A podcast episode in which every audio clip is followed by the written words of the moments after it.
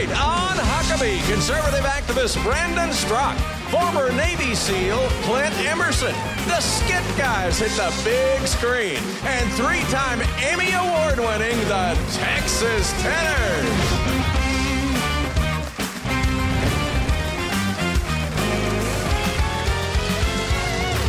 That's Trey Corley and the Music City Connection.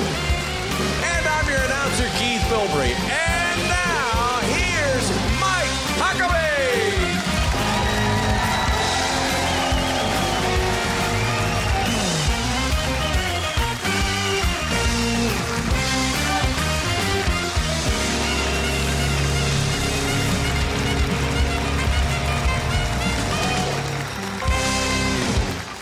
And welcome, everybody. We are so very happy to have you here.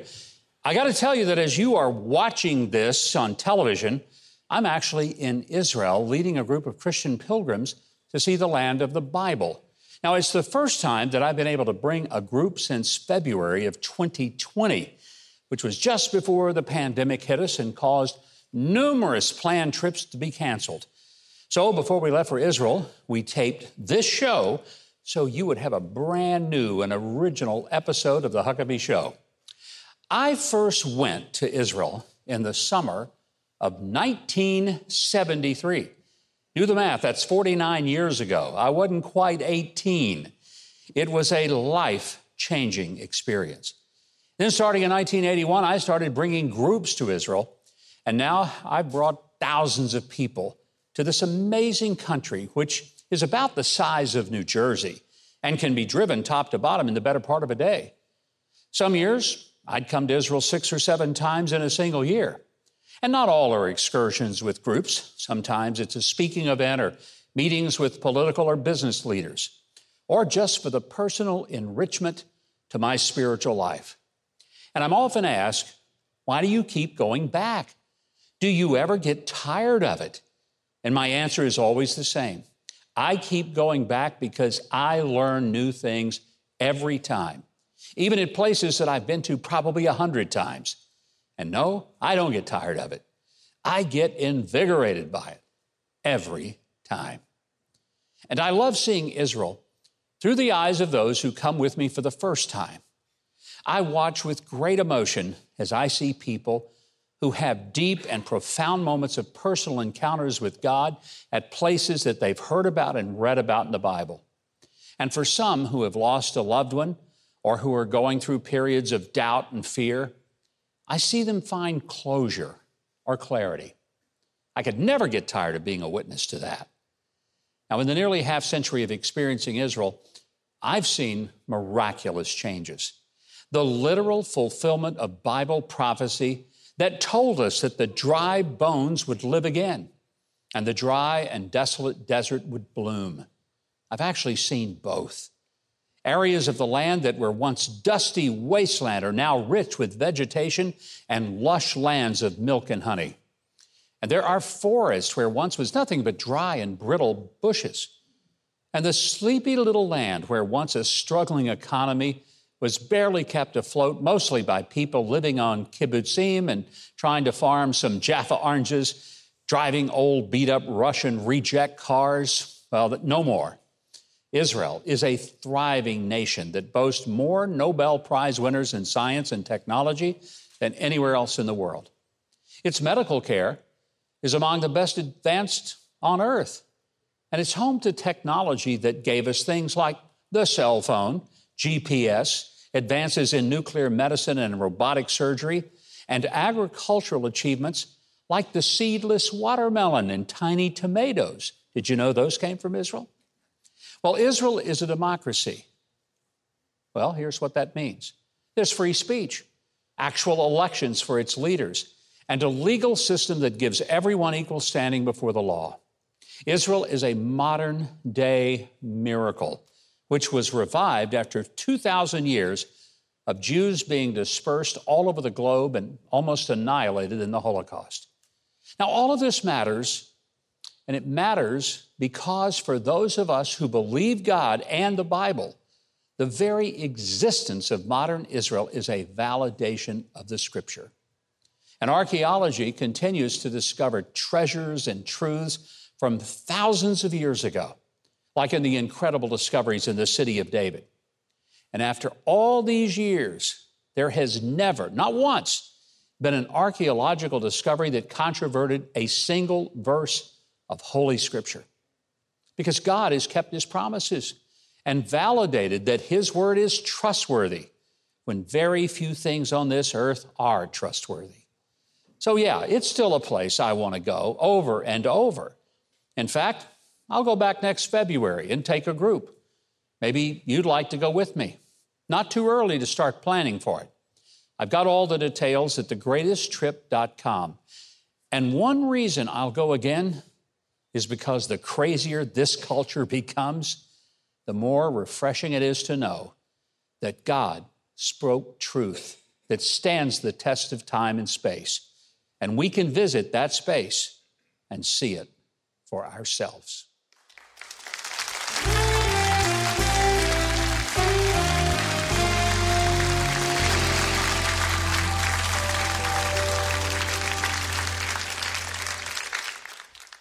Brandon Straka is a conservative activist, best known for the Walkaway campaign. Now, we've had him on the show more than once to talk about it, but now he is also one of the most prominent cases from the events of January 6 of 2021.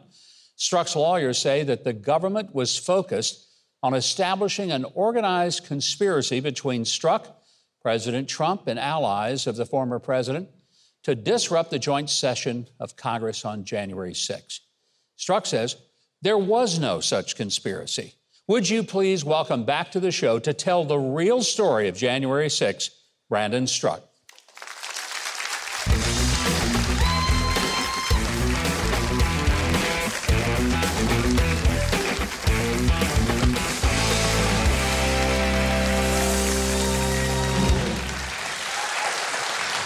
Man, since you were here before, I've been busy. Whoa, have you ever? Uh, first of all, let's get right to it. Yeah. There was a raid on your house. Yes. You were arrested. Yes. You were confined. I was jailed. And then uh, you had to wear an ankle monitor for how long? Three months. Three months. You've been put on the TSA, like no fly list or terrorist watch it's list. It's a terrorism watch list, yes. All because you were at the Capitol, but you never went inside the building. I did not. So I was actually scheduled to be a speaker at the Capitol on January 6th. A lot uh-huh. of people may not realize this, but there was actually supposed to be another permitted event at the Capitol after a march from the ellipse to the Capitol. Uh-huh. So I was approaching the Capitol when I started hearing messages from people who are wa- watching at home on television saying, We're hearing that people are going inside. And I thought, well, that sounds unusual. So I began filming. Yeah. And I approached the Capitol from the east side and I got up on the steps and I held my camera like this for about eight minutes on the east side Capitol steps. Now I keep saying yeah. this because when people think about the window smashing and the struggles with police officers and things like that, that was happening on the west side of the building. I didn't witness any of you that. You saw nothing like that. It was very calm for the most part where I was, but there was no violence, there was no window smashing, yeah. nothing like that. But the doors were open. Uh-huh and some people were walking inside. So I stood there filming that for about eight minutes. And, uh, and then somebody came outside of the building. He got on a bullhorn and he said, They've cleared Congress. Everyone's gone home. Everybody clear out. And I immediately cleared out. I went back to my hotel room and I uploaded my video to Twitter and I said, This is what I saw today yeah. at the Capitol. And then it was probably about an hour after that that I started to see the footage on the news of how bad it was on the west side. And I felt bad, so I took my video down. Yeah. Thought nothing of it. So, two and a half weeks later, I was quite surprised when an FBI SWAT came into my apartment, put me in handcuffs, presented me with a search warrant, and took me to jail. What did they charge you with? They charged me with two felonies and a misdemeanor. Uh, the one felony was knowingly occupying restricted grounds. That word knowingly, that is very important to them. Everybody yeah. who's getting charged on January 6th, we're the only people in the world who knew that you're not allowed to go on the steps of the Capitol. No one else seemed to know that. I thought the, you could go on the steps of the Capitol. I, I never. Well, you should have called me because I knowingly went on those restricted. yeah. Um, and uh, so uh, the uh, misdemeanor of disorderly conduct on Capitol grounds. And then they charged me with a felony of impeding an officer in the line of duty. Yeah, it was, uh, this one's really hard on me. It's still very hard on me to this day. In the video that I shot, there's a moment that lasts about six seconds where one Capitol police officer comes to the door frame, and uh-huh. this is about 35 feet away from me. Somebody grabs his plastic shield out of his hand. And when the person does that, a few people in the crowd start chanting, Take it, take it. The FBI said, That's you. We know that's your voice. You're the one encouraging the crowd to take the shield. So they charged me with a felony. And uh, my lawyers and I had to spend an, a year working through this case. Ultimately, we got the felonies dropped. But in exchange for getting the felonies dropped, I confessed to being the person who shouted, Take the shield. That was a part of my plea agreement. So even though you didn't do it, you had to confess to that, but they dropped the felony. So you ended up getting charged with a misdemeanor. I ultimately got charged with a misdemeanor. Uh, I have no criminal record. This was the only yeah. uh, crime that's on my criminal record. It's a Class B nonviolent misdemeanor. And I was sentenced after already going to jail. Yeah. I spent uh, two and a half days in jail. Uh, I was raided. The case took a year. I was uh, sentenced to three months house arrest, three years of probation, uh, 60 hours of community service, the maximum fine of $5,000, and I was ordered to pay $500 restitution to the Capitol, although I didn't commit any violence or destruction to the okay, so Brandon, I wonder, does does this have anything to do with the fact that you were a longtime liberal, a longtime Democrat, who decided that maybe they, they were lying to you. Perish the You became a conservative and a Trump supporter, and the next thing you know, they got you on the ground and they're hauling you to jail. I mean, do you think there's any connection there? Just, well, just wondering. They're not even being coy about that. I mean, they in the sentencing recommendation. The government wrote a 30 page sentencing recommendation for my misdemeanor charge. My attorneys, both of my attorneys collectively have about 50 years of federal uh, trial experience. Yeah. One of them said, I have handled uh, cases with networks of drug cartels. He said, I've never seen a 30 page sentencing recommendation in my life, and for a misdemeanor charge. But uh, in this 30 page sentencing recommendation, they said over and over again Mr. Straka mm. is the leader of this walkaway movement. Mr. Straka has a very large social media following. We think that this makes him particularly dangerous, particularly a risk to the community, and therefore must receive uh, a sentence that's really going to teach him a lesson and be a deterrent. So, did you walk away from the walkaway movement. no, absolutely not. I mean, it's been a really tough year. I mean, you've paid a price yeah. just for yeah. taking a stand. Yeah. A real price. No, it's bad. I'm stunned. I mean, it's like this doesn't happen in America, but you haven't abandoned the movement that you started called Walkaway. Oh, absolutely not. No way. And if that, in fact, if anything, I think that I'm more emboldened, more empowered, uh, more determined than ever to fight back against the left mm. because this cannot happen in this country. Yeah. I don't want to live in this type of America. But I, there is something that I need to say to you okay. while I'm here. And this is going to be really hard for me to say, so I just want you to let me try to get through this, okay? okay. This year, I had my life annihilated. I mm. was destroyed, and I spent an entire year having the media just absolutely obliterate me, saying that I was a terrorist, a domestic terrorist, saying that I was an insurrectionist, and saying that I was encouraging an attack on a police officer. Going through this entire experience, it was almost complete silence from the Republican Party and almost complete silence from the conservative side. I, there were many days where I didn't even know how I was going to get through to the end of the day uh, as I was going through this. One day, somebody reached out to me and they said, Did you hear what Mike Huckabee said about you? And I said, I have no idea what you're talking about. And they forwarded me an email that you wrote and you sent to your followers in which you said, and I, you didn't even know I was going to read it, you just did no. it to do it. But you said, they're accusing Brandon Straka of encouraging this attack on an officer. They're accusing Brandon Straka of doing all of these things. And you said, I know Brandon Straka, and this does not sound like the Brandon Straka I know, and I don't believe this for a second. Mm.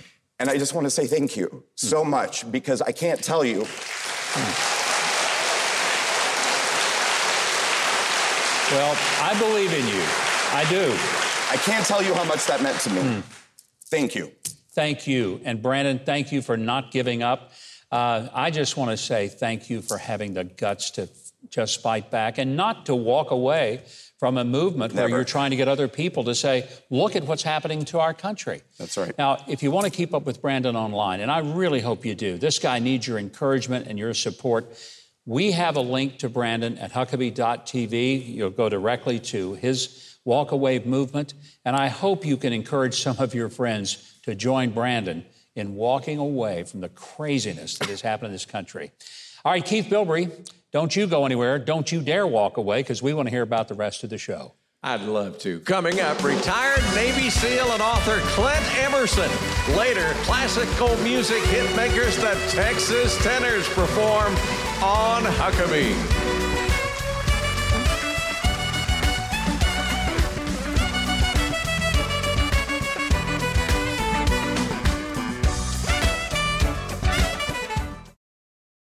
Samaritan's Purse is reaching out to people all over the world who are in need with both physical aid as well as spiritual hope, and they're doing it in amazing ways. And when you give a gift to Samaritan's Purse, you're directly reaching out all over the world with the hope and truth of the gospel. I hope that you will consider going to the Samaritan's Purse website or calling them, but doing it today and giving a gift of any size because it will matter. Thanks and God bless for helping.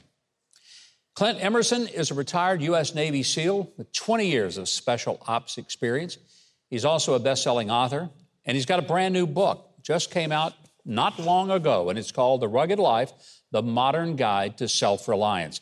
He says that these last two years have shown us just how fragile society can be, and it's his mission to teach you and your family to be more self sufficient whether you want to homestead out in the country or just grow your own salad on a windowsill in a city apartment.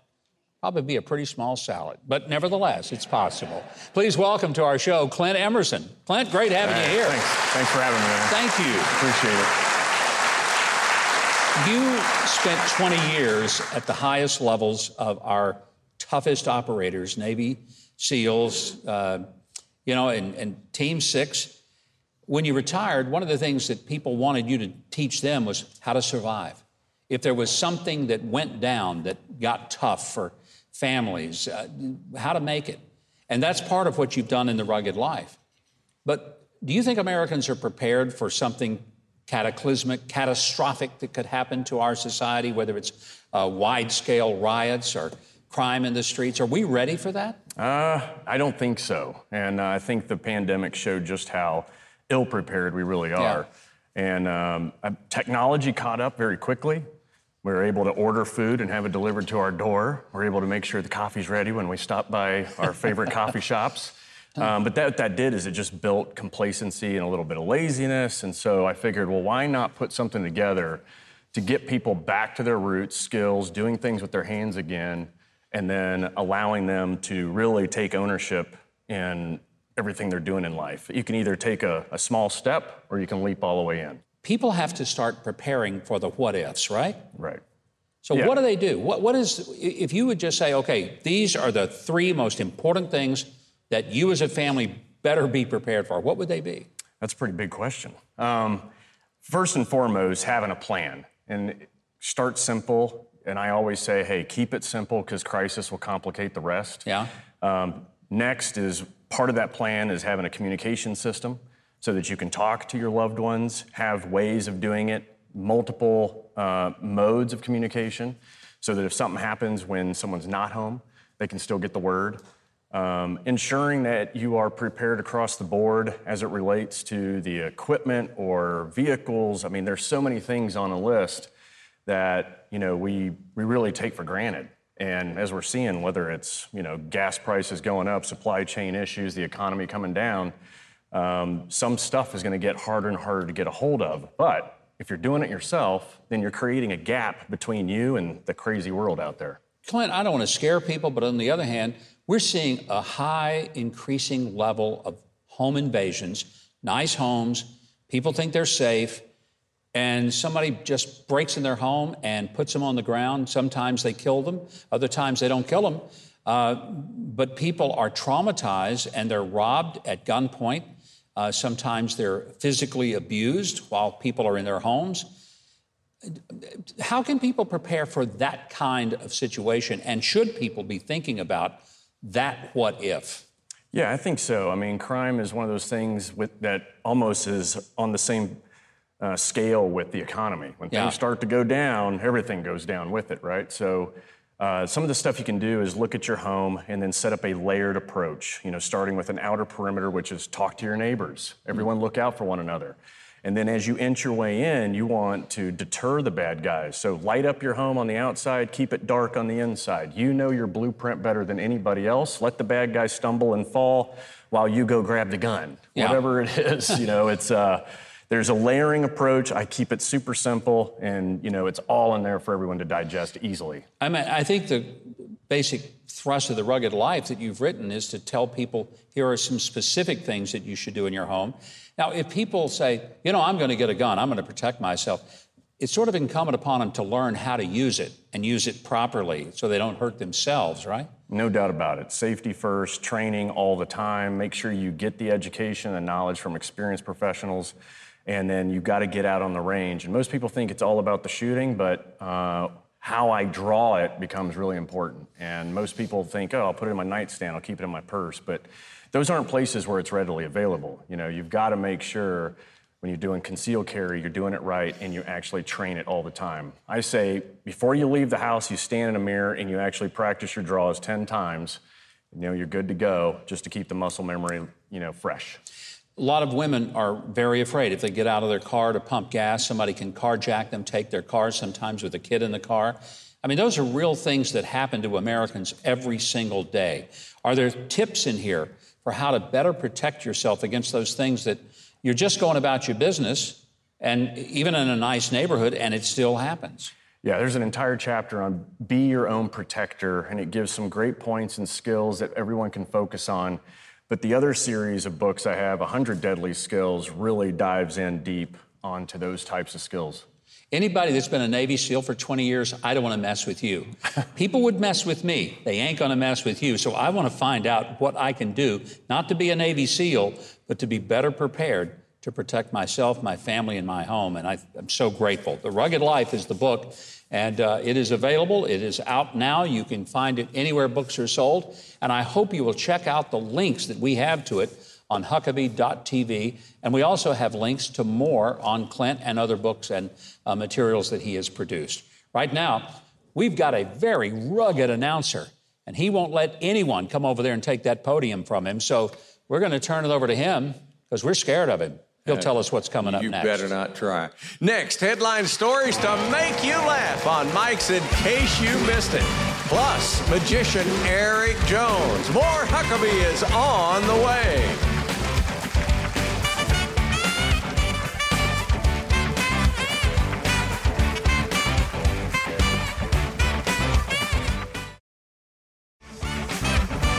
MikeHuckabee.com and sign up for his free newsletter and follow at GovMikeHuckabee on Twitter.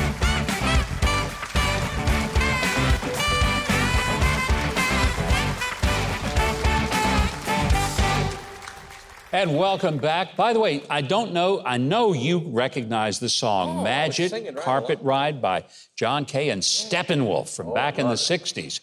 And we're two of the people that actually lived through it and remember living through the 60s. We know the lyrics, man. We do. We could play that song. You don't know what you will find. I'm a me little girl. Do you know who sings that, Keith? But you know why I love that they played it? Because this band can play anything. Anything. Anything. They're amazing. And we are so grateful for Trey Corley and the Music City Connection. Well, from giant bathrooms to elephant's toothpaste, we have the big, big stories that nobody else would ever cover for a variety of reasons on In Case You Missed It.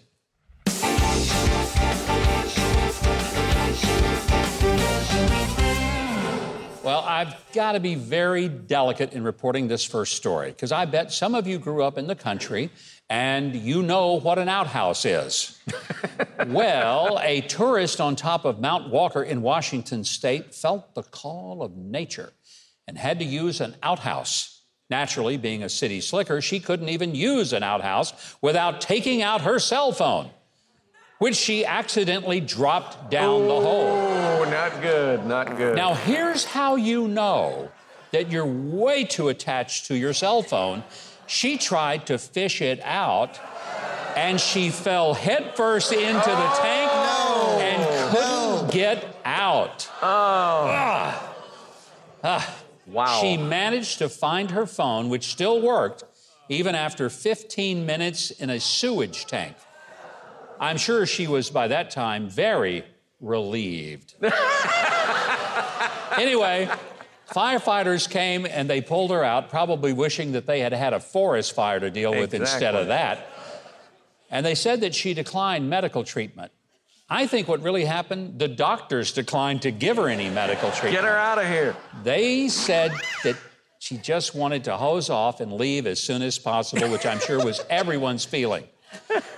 By the way, I know how she feels to some degree about being in a sewage tank. I've been to Washington, D.C. Oh. Same thing. Speaking of bathrooms, there's a house for sale in Lancashire, England at a deep discount. And the reason? Probably because it has kind of a weird floor plan.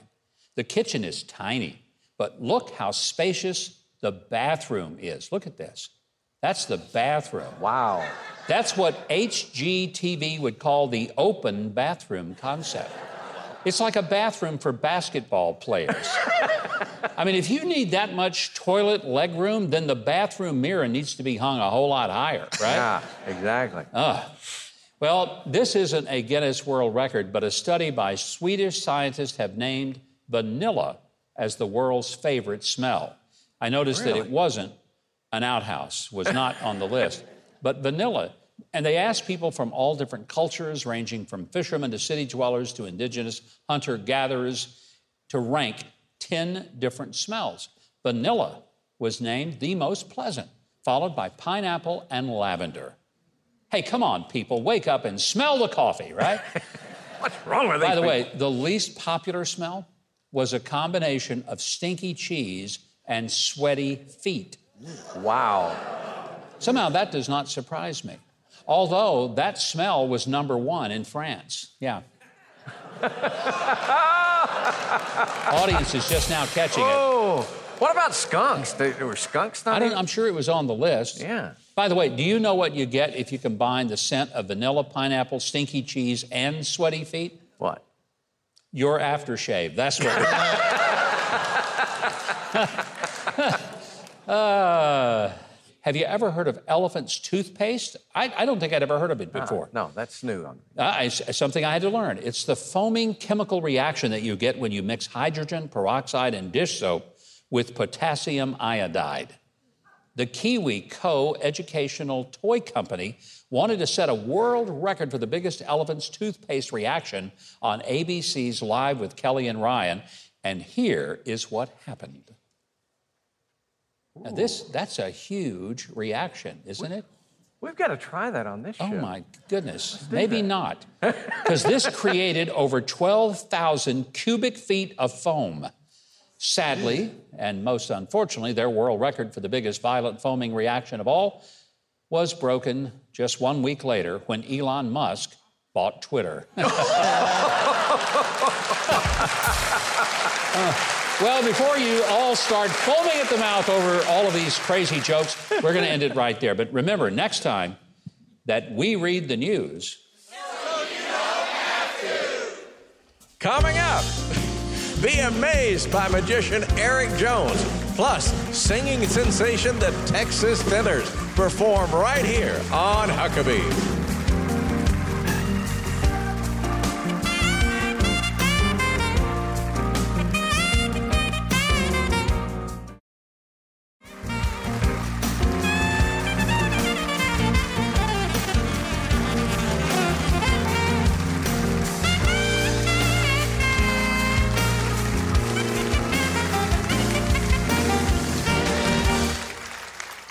Welcome back, everybody. Now, we are here with magician Eric Jones. When he was with us before, he pulled silver dollars out of thin air. So, with the price of gas lately and inflation, I said, we got to get him back right now. He has performed for top corporations at the Magic Castle and on TV in 19 different countries, including America's Got Talent, and he has fooled Penn and Teller. He's back for a much easier feat of simply fooling us again. hey, we're, we're easy marks, oh, right? yeah. Welcome the amazing Eric Jones. Good to have you back, Eric. Thank you so much Thank for having you. me back. Good to see you. Good to see you. So the last time I was here, I did something really cool with money. I mm-hmm. want to step it up a little bit, but it's still Okay. going to use a little currency. And in Did we fact, get to keep it? No. no.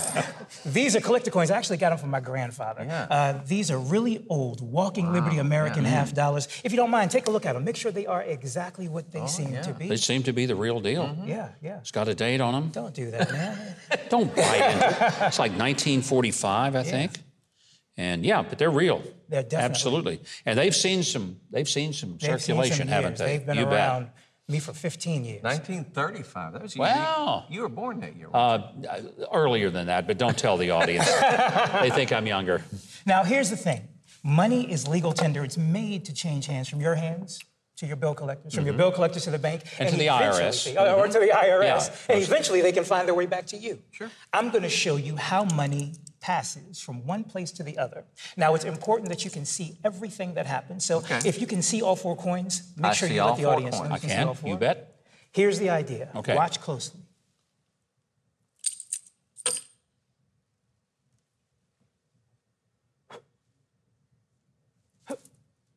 Where did that other one go? Because there's three, and he had. There it is, in the other hand. Uh-huh. That would be Hmm. the first one.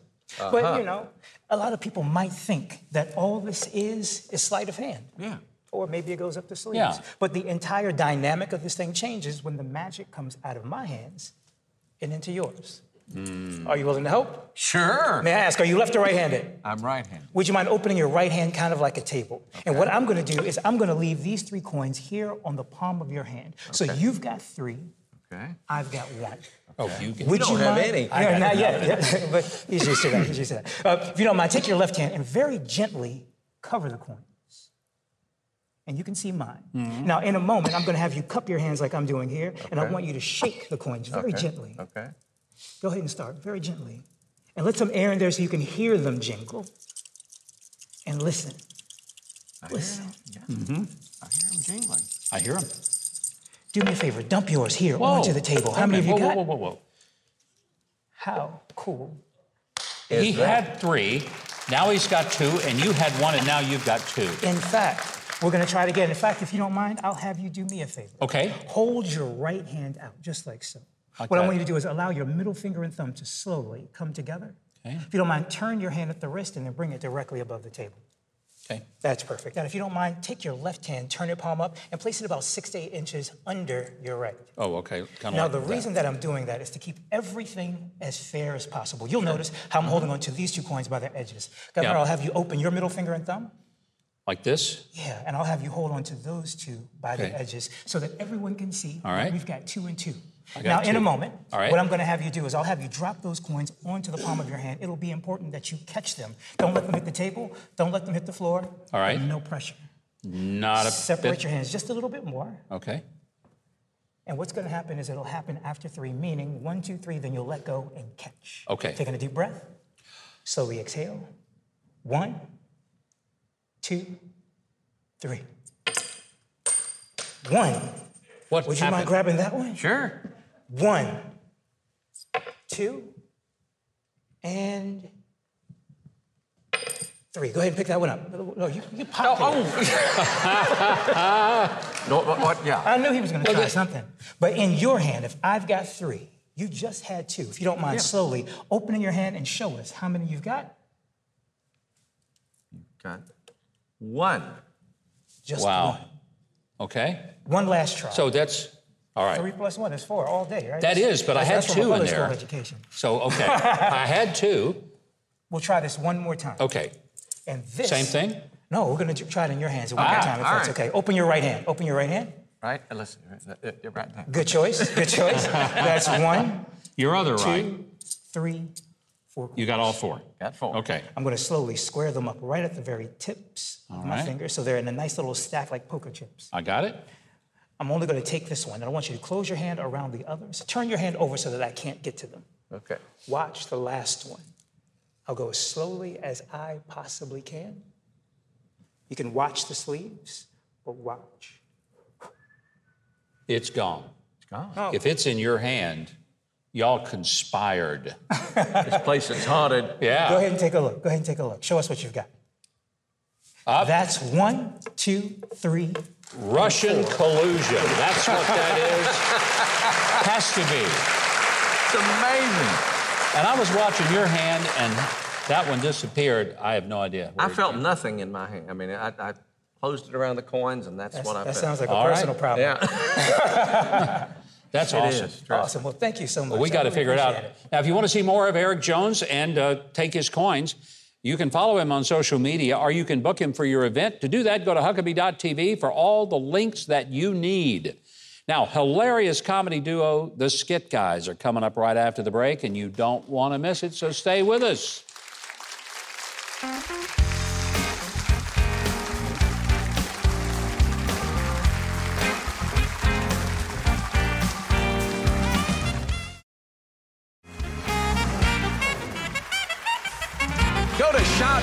shop.huckabee.tv and represent the Huckabee Nation wherever you go. Get your very own made in the USA Huckabee mug, t-shirts, and more.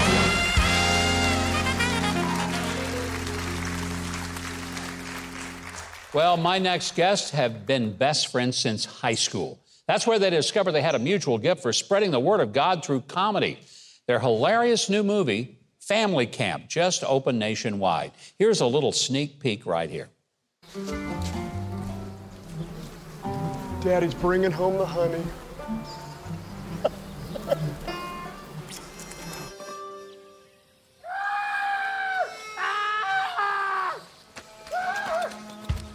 Run! Run! Get that thing away from me! My skin is on fire! Do it! It's free! Get rid of it! It's free organic honey!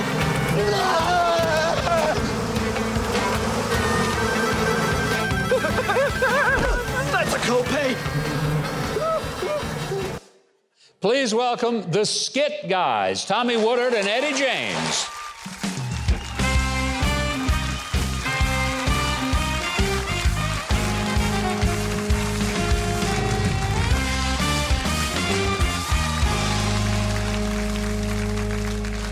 So, is it true you guys have actually been like best friends since high school? We really have. Yeah, we've been best buddies since, Yeah. since high school, which is like five years ago. So it's really great that. You know, I think that was your worst joke you've ever told. Because we all know better. That's not true. But it's kind of neat that you've made a career out of just horsing around and making people laugh. But you do a lot of stuff with uh, comedy skits. Obviously, why they're calling you the skit guys. But I, I've seen stuff on your website, and it's just amazing. You do stuff that churches can use. So uh, this has become a whole industry. Yeah, yeah, we had no idea. Uh, we are the product of our youth ministry. Uh, our youth pastor gave us five minutes every Wednesday night to do a skit. Uh, we would steal something from Saturday Night Live and try to make it Christian. Yeah, very, yeah, Now, that would be creative. very Yeah. hard to do. Very, Very hard, hard to, to redeem those skits. Because the skits in the 80s, Yeah. all the skits in the 80s were you had to get to Jesus very quickly. So the skit in the 80s would be like, hey, Joe, you seemed really sad at school today. I was really sad at school today. you need Jesus. Thank you. That was a skit. And that was yeah, it. that was a skit. Yeah, that's really moving, I'll Yeah, tell you. yeah, yeah, yeah, yeah. So, you know, there must have been some churches that recoiled at the notion of not just comedy, but skits and kind of fun things, because we were not supposed to have a good time in church, right? Yeah, we yes, we in the 80s and even in the early 90s doing skits, especially in big church when we would do a skit, there was no laughter and it really okay, well, I think this is funny. Yeah. Yeah. Yeah, but everybody just sat there stoically. Yeah. And then after the show was over, they'd be shaking your hand. Oh man, I'll tell you what, that's so funny. I'll tell you what. And we're like, we thought you were dead. Yeah. Like, But but it was, you know, it was irreverent to laugh in church, you Yeah. know. So we we kind of watch things change throughout the years, throughout the decades, and it's beautiful to listen. We go to churches all over and we'll do family nights and we hear great laughter, you know? I'm excited about this film. You've never done a film before, a full length, I mean, a, a full blown movie. Yeah. And I've seen the trailer. It looks fantastic. The production value is as good as anything I've seen. Pure fun. What's the plot of the film? We have made the first faith based family friendly comedy, and we're really, really excited. Um, the plot is uh, two families Yep. uh, go to family camp with a lot of other families. Uh, his family, you, you did not basically finish the registration online. Right. Yes, and so my. I don't want to go to camp. Yeah. I've been blackmailed by my wife to go to family camp. You Yes, have yeah. to do it. I have to. Yeah, got Yes. And my family loves camp, and so we Too end up much. His too family much, loves camp too much. So we end up sharing a yurt together, which is just a glorified cabin, Yeah. right? Yeah. And hilarity and hijinks, you know, we're the odd couple and we have to figure out how to make things work. And our families, we all learn lessons along the way. Yeah. So when uh, theatrical release? Yes, or yeah. Being Uh, theaters and Over nine, starting in 900 theaters across that's the country. that's a big open. Yeah, yeah. yeah. Oh, thank you. Big open. Thank you. You know, yeah. I hope our audience understands that when there are good family-friendly movies, especially comedies and things that entertain us, if Christian people, Mm. and they don't have to be Christian to enjoy it, but if Christian people don't support these kind of films, there won't be many of them. You're right. Because there's right. a lot of money invested Yeah. to put one on the screen. And I think it's really important that people understand when people say, I just hate what movies have become. They're nasty, they're dirty, they're, they're the filthy talk and, and all the things with them. You put out one, and if people go see them, there'll be another studio that'll say, hey, maybe we ought to be doing Yes, more sir. films like that. Yes, sir. Oh, Y- yeah. Mike, that's the idea. Yeah. Like, that is the idea. So, like opening May 13th, it's like, how many of us can go to the theaters? Because that sends the message, you know? And, Yeah. and we think we've made something. We, one of the things we love is that we have, we have a TV show that we do, and, and, and people will say, you know what, I can't get my dad to go to church, but he loves to watch your show, you know? And so we think we've created a movie that, like, you would be happy to invite a neighbor, uh, a friend, a family member, you know, to go see it. I mean, it's really funny. Yeah. And, and we need to laugh. And we're living in a time where there's not a lot to laugh at right now in our country. Uh, you know, saying, oh, that, that gas price, that's funny. Oh, boy, I just bought groceries. That's a real knee slapper. So, you know, if you can go and be entertained and escape, which is what movies are supposed to do, give us a way to escape from it. So I hope that people will go see it. But I want to, before we let you go, tell us what uh, you also offer to churches, youth ministries, and, and to churches all over the country in terms of writing and preparing skits and videos for it. Yeah, we have uh, we have tried really really hard. We we we like to say that we are pastors more than pranksters. We we get the local church. Every video that we have, and including this movie, we believe in the three H's. Um, humor, heart, and him. So we point him to God. So we believe laughter breaks down walls for truth to enter. And when that la- when you laugh and your walls break down, you just got to have something good to say. And we try to point him to God. And in, especially in the videos for churches on Yeah. we, we try to just uh, be a supplement, never to give away the pastor's sermon or anything like that, but just be an additive to what they're doing. So yeah. Well, some them out. great stuff that you guys have been doing. Obviously, doing it pretty well to be able to do it for 30 years. Yeah. But the movie Family Camp is one that you need to see. It opened in theaters this weekend. You can also book showings for your church or organization, which would be a wonderful family night at your church. We have links to everything that you need to know about the skit, guys. It's waiting for you right there at Huckabee.tv. So please connect. Right now, Keith, why don't you tell us how we're going to finish this great show? We may go to family camp after it's all over. Well, coming up, classical music sensation, the Texas Tenors are on Huckabee.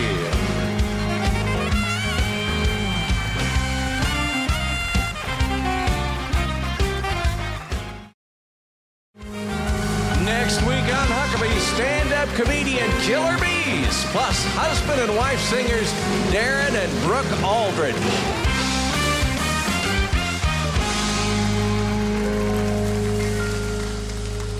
And welcome back. We are very excited to welcome the Texas Tenors. They are famous for powerful vocal harmonies, and they've become a fan favorite on NBC's America's Got Talent when they participated there. The vocal trio's recordings have debuted three times, listen at this, at number one on Billboard's classical music chart. And they're highly successful. Yes, give them a hand. That is a big deal. And their highly successful television specials have earned them three Emmy Awards. Millions of fans all over the world welcome J.C. Fisher, Marcus Collins, and John Hagen, the Texas Tenors. Thank you. Thanks for having. Thank you so much. J.C., I'm going to start. You guys first started performing like cruise ships and stuff like that. Yeah, ironically, right in this area is where I met Marcus. We came here to Tennessee and the Millennium was coming out, Celebrity yeah. Millennium, the, back in 2000. I was going to so. say, I want to make sure you didn't try to tell me that the cruise ship was in Nashville. no, it sailed right out I was here. born at night, but not last here. night. But but you met here, yeah, the, and from here you went to the cruise ship. The production company was here, and then we went to Saint Nazaire, France, I believe, to yeah. do the rehearsals, and we were on a cruise ship for six months. He and I were right next. We so became like yeah. brothers, and that's where we met. Was there an instant kind of a bond that that musically you guys said, "Hey, this could work"? I think at the time it was more a bond. Our fathers, we talked about our lives, how we grew up, yeah. you know, small towns. You know, my, my, my, dad's a farmer, and he, and so we started talking about that, and then we heard each other sing later, and was, he had a totally different voice than I had, and same with John. He he has a totally different voice, and that's when we connected with the voices. But in the beginning, it was just the personalities. And John, you do a lot of, I mean, opera and all sorts of stuff, right? All, all kinds of things. Yeah, I mean, you know, Keith and I, we're not that sophisticated. We, we have no idea what you're singing when you start singing in Italian. I don't either. you just I won do. me I, over, man. I'm so happy to know that you don't know either. Was that Italian that I would do it? I don't know. So the three of you now, you've toured all over the world. I think when I hear you guys, and I, I remember hearing you in Arizona in a live event, the harmonies are stunning. I mean, it's just like you've been made for this, incredibly gifted for this. So, Marcus, when, when you guys sing, does it sound that good to you like it does to the rest of us? Well, you know, you hope so. Yeah. You hope that it, that, that it resonates with folks. And, you know, I remember the first time we sang together, which was Seven Bridges Road. We were in a hotel room. Um, I would say ballroom, but that's not really what it was. It was like a conference room. It was probably the size of this area right here and uh, we were getting ready to sing for, for something. And uh, we hit that chord of Seven Bridges Road, the Eagles tune, and we hit that there, you know. And I remember that it had that ring, mm. that, that beautiful tone. I thought, wow, you know, this is, this is powerful. Maybe we do have something. And then we auditioned for America's Got Talent, and, and uh, America put us through to the finals, and, and we came in fourth place that year in 2009. And uh, something resonated with America, and they voted for us. And and we haven't looked back. You know, 1,500 concerts as the Texas Tenors. 1,500. And yeah. Well, I'm so. glad you're doing it, and I hope you'll keep doing it for many years because the oh, music we is magic. It really is. I want our audience to hear more from the Texas Tenors. You're going to want to. Keith Bilbrey will tell all of you just exactly how you can, and we'll hear them in a moment. For the Texas Tenors concert schedule and music, just go to Huckabee.tv for all their links. Now, here to sing with Trey Corley and the Music City Connection, with Mike joining in on bass, are the Texas Tenors.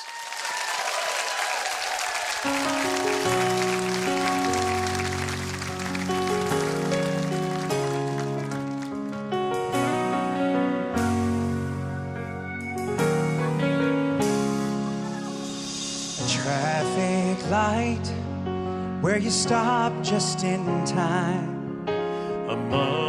mother's tears looking in her baby's eyes. A stranger's smile just when you were feeling so invisible.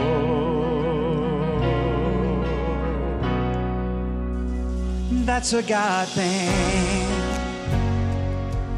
I don't know what it is, but I know it's a God thing. Like a sign from above that's enough to know it's all gonna be alright. He's watching over you and I. There's just some things you can't explain. That's a God thing. I don't know why I've been blessed by your love or how you found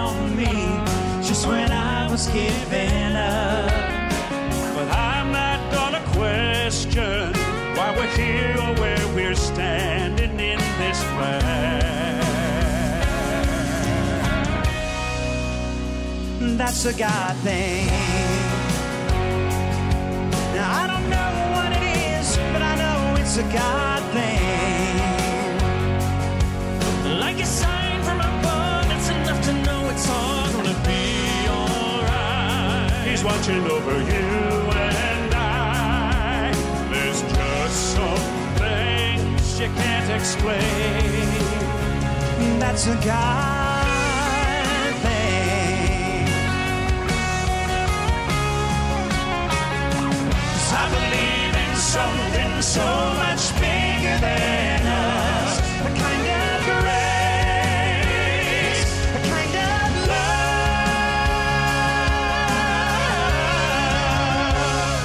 Love. A God thing. I don't know what it is, but I know it's a God thing. Like a sign from above, that's enough to know it's all gonna be alright. Watching over you and I. There's just some things you can't explain.